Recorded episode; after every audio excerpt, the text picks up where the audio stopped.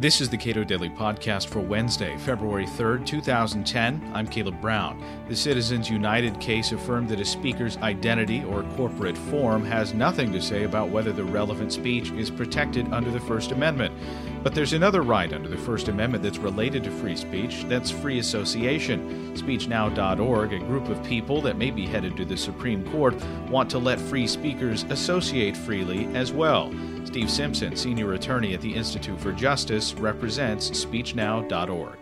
One of the things about Citizens United that nobody wants to pay attention to now, uh, that big corporations apparently will be able to spend money on elections, is that Citizens United was about banning films. That's what, what that was at the heart of this case. Some a conservative group uh, created a film about Hillary Clinton. They wanted to distribute it to people, and the FEC basically said you're not allowed to do that. During the oral argument, uh, I think it was Justice Alito asked a question well, if they can ban films, can't they ban books as well? I mean, books are paid for with corporate money, and the answer from the government was stunningly yes. And that's a, that's a, a fact that has been downplayed by all of the people that are claiming this means the end of the world. And, the, and Justice Kennedy's decision in Citizens United actually made that clear. The government's response to all that was, well, yeah, books come in within certain provisions of this law, and certainly uh, if, a, if a corporation published a book that said vote for Obama or against Obama, uh, that would be covered as an independent expenditure. But uh, we, the government, think that you'd have a really good case in that case. And all you have to do is bring a lawsuit, you know, spend years litigating the case, hire lawyers, and eventually when that case works, works its way up to the Supreme Court, well, then speech will be protected then. Justice Kennedy basically made clear that people don't have to hire lawyers and spend hundreds of thousands of dollars in order to speak. That would be a classic chilling effect on speech. And, uh, and that's something that the people who are criticizing this decision just want to ignore. A point that you've made before when we've talked about this case is the difficulty of facilitating speech that we all have in a modern society without some type of organization that is called a corporation. Yeah, that's absolutely right. The one of the things that's uh, really important about this decision, Citizens United, is that the court realized that in order to speak effectively, you need the tools that, that will make your voice heard. One of the tools classically in American society is the ability to organize with other people. I mean, the court has recognized, going all the way back to the founding era, uh, and indeed, Alexis de Tocqueville and others recognized that the, the extreme importance of the ability to associate with one another, to speak out.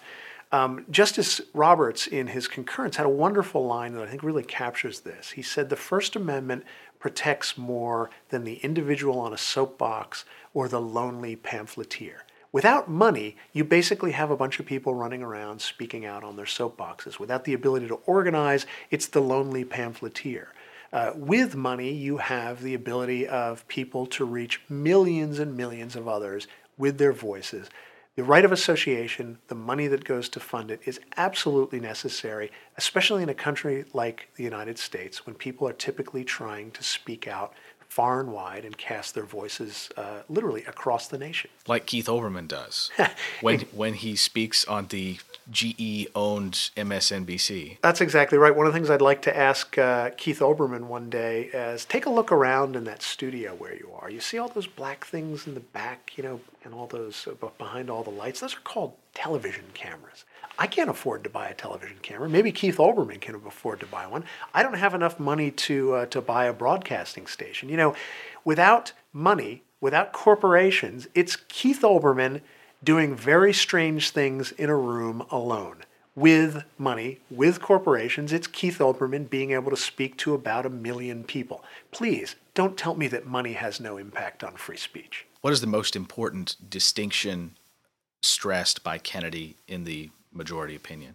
Well, one the, I think one of the very important points that Justice Kennedy made is that so-called independent expenditures do not cause corruption. The FEC has argued, and the reform reformers have argued for years, that if you spend money on your own speech, that will influence candidates. They'll feel gratitude toward you. That might give access, et cetera, et cetera. Justice Kennedy cut through all of that. He said influence and access is not corruption. He said ingratiation is not corruption. In other words, the, the fact that speech might actually have an impact on politicians can't be considered corruption under our uh, system, or our system itself is corrupt. And the, the court really understood that, which was, uh, was an essential part uh, of the decision and has been, been something missing in campaign finance cases for years. What do you take away from what Justice Stevens wrote in, in his dissent? Well, a couple of things that Justice Stevens stressed is this idea that uh, the law is not really a ban on speech at all. All this law does is it requires you to spend money in, in different ways. And of course, the corporations, they can spend money. They can set up what's known as a political committee, and they can donate small amounts to the political committee, and then the political committee can, uh, can make those expenditures. Well, there are two problems with that. As the majority recognized, setting up a political committee is enormously burdensome. It really means that if, if you're an ordinary person, uh, you, number one, you have to predict that that you're going to want to speak at a certain point. You have to comply with all these regulations, hire lawyers, accountants. As a colleague of one, mine once said, by the time you go through all that, you probably forget what you wanted to say in the first place. Uh, secondly, when you have to set up a political committee, the whole point of a political committee is to restrict the amounts of money corporations can spend on speech. So it's a distinction without, without a difference and, and kind of a disingenuous one to say, gee, all you have to do is set up a political committee. It restricts the amount of money that corporations can ultimately devote to speech. So if corporations, like the people that make them up, have the right to spend their funds on speech, they have to be able to do it unencumbered. Justice Scalia, in his separate response to some of the points that uh, Justice Stevens made, he made it very clear that the First Amendment does not refer to speakers. The First Amendment refers to Congress's power to do such and such a thing without regard to uh, whether or not we're talking about a corporation, if we're talking about a group of unincorporated individuals. I read that and I thought, well, this is sort of talking about SpeechNow, a group of people who just want to spend money advocating on behalf of an issue. In a, the, the basic issue in SpeechNow is individuals under the, uh, the campaign finance laws are constitutionally entitled to spend unlimited amounts of money on speech. Our basic point in SpeechNow is they have to be able to organize themselves into groups and be able to spend the same amounts of money uh, as a group and devote the same amounts of money to the group's uh, speech as they could as individuals. That's a, a pretty basic uh, proposition. It's not terribly complicated and should not um, be an issue under the campaign finance laws, but the Byzantine laws that we have restrict the most effective means of speaking out. Now, Justice Scalia, in his concurrence, made clear that if you read the words of the First Amendment, Congress shall make no law abridging the freedom of speech. There's nothing in there about only individuals being able to speak. There's nothing in there about corporations not being able to speak. There's nothing in there about the amounts of money that you spend on speech, etc. Uh, the, the First Amendment protects the freedom of speech. And, and one of the points that the majority made in Citizens uh, United is that necessarily means that the government, that courts cannot make distinctions based on the identity of the speaker. That's not a new idea. That's not a crazy proposition of law. That is built right in to the First Amendment itself.